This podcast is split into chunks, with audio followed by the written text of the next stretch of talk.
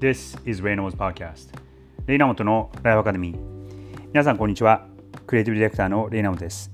このポッドキャストではニューヨークに住む僕が毎日5分ほど日替わりのテーマでライフ、キャリア、クリエイティビティを軸にこれからの世界の中での日本人の未来を考えていきます。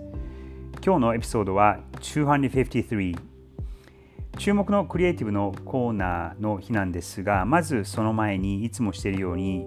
今日の世界の小話。というかニュース気になったニュースだったりとか話をちょっと共有したいと思いますたまたま今日メールで来たニュースレターの一つにアメリカの今の現状特にその犯罪とかを見ていると60%以上の人々が犯罪が増えてるっていうふうに言うそうなんですね。なんですがデータを見てみると1995年から今までのそのデータを見るとデータによると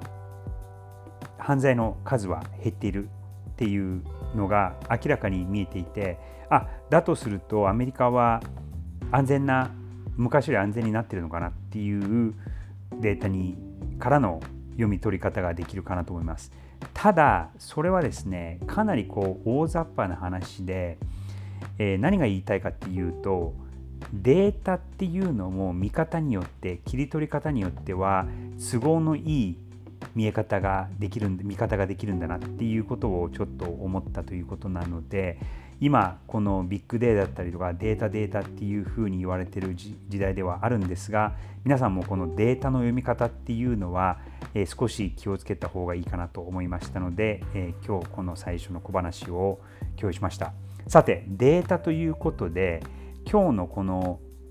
注目のクリエイティブはデータをもとに作られた作品ですでさっきのその犯罪の話とは全然関係なくないですしえー、とそういうような偏った見方ではないんですがデータをの使い方によってはこんなに美しくこんなに、えー、感銘を受けるような見せ方でものが作れるんだなっていうことを思った作品です。これはですね、えー、今日の注目のクリエイティブは、えー、Sound of Honda Alton Senna 1989というホンダのために作られたえー、作品で電通が仕掛けた手掛けたものなんですが2000そうですねもう、えー、っと10年ぐらい前だったと思うんですがホンダが作っている技術がどれだけすごいかっていうことをアピールしている作品です。でこの背景は何かというと、えっと、僕の世代の人で少しちょっと車が好きだったりとか、えー、スポーツそして特に F1 が好きな人は知ってるかもしれないんですがアイルトン・セナというブラジル人の伝説的な F1 ドライバーがいたんですがその人がですねその F1 グランプリの予選の時にサーキット鈴鹿サーキットを走って1989年ですねでそれがですねその1キロぐらいのサーキットなんですが世界記録を達成したんですね。でその、えー、光景を音で再現音と光だけで再現しようという試みなんですがこれ今から紹介する映像でどういう光景が繰り広げられているかというと真っ暗夜のサーキットなんです。でそこに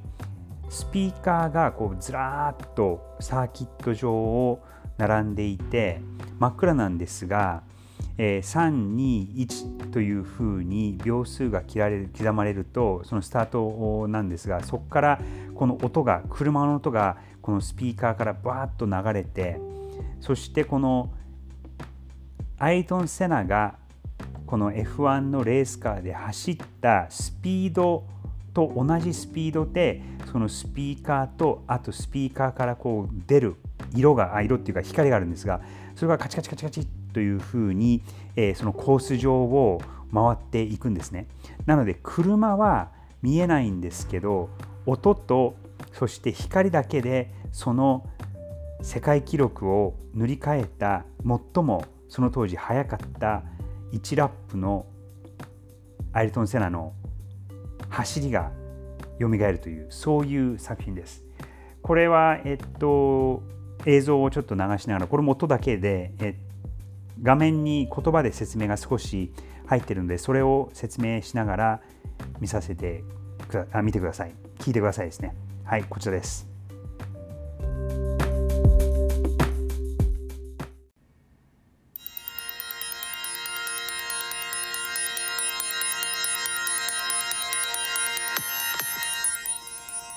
アイルトン・セナ1989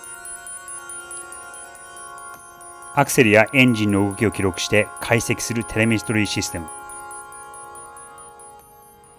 1980年代、ホンダはこの技術を F1 に導入し、導入し世界を席巻した。F1 日本グランプリ予選でアイルトン・セナが樹立した世界記録、走行データに刻まれたあの日の奇跡から、24年前のエンジン音が蘇る。2、1、0。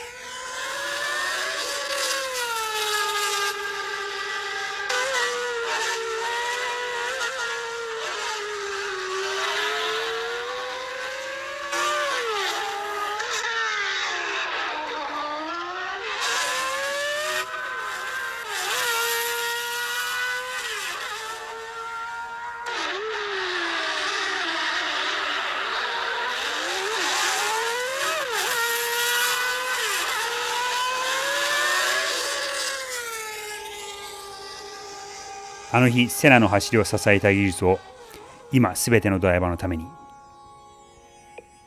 走行データでドライブをデザインする。ホンダ Power of Dreams これはですね、何回見ても僕は結構こう、ゾクゾクっとするような興奮を覚えるんですが、なかなかこの想像力がないとこういうアイディアは出てこないですしまたこう見る時にその目の前に実際のものがないのに感覚的にどんなものだったのかどんなことだったのかっていうのが分かるっていうのは本当すごいなと思います。これはちなみに、えっと、カンヌでもグランプリを取っていてその時僕もいたんですが審査委員長がこれを発表する時にデータっていうのは美しくなれるんだよねっていうことをおっしゃっていてそれがすごく印象的でした。でそれがこの日本から出てきたっていうのも僕はすごく誇りに思いますしこういう作品が今後もその広告っていう世界ではなくて他の世界で、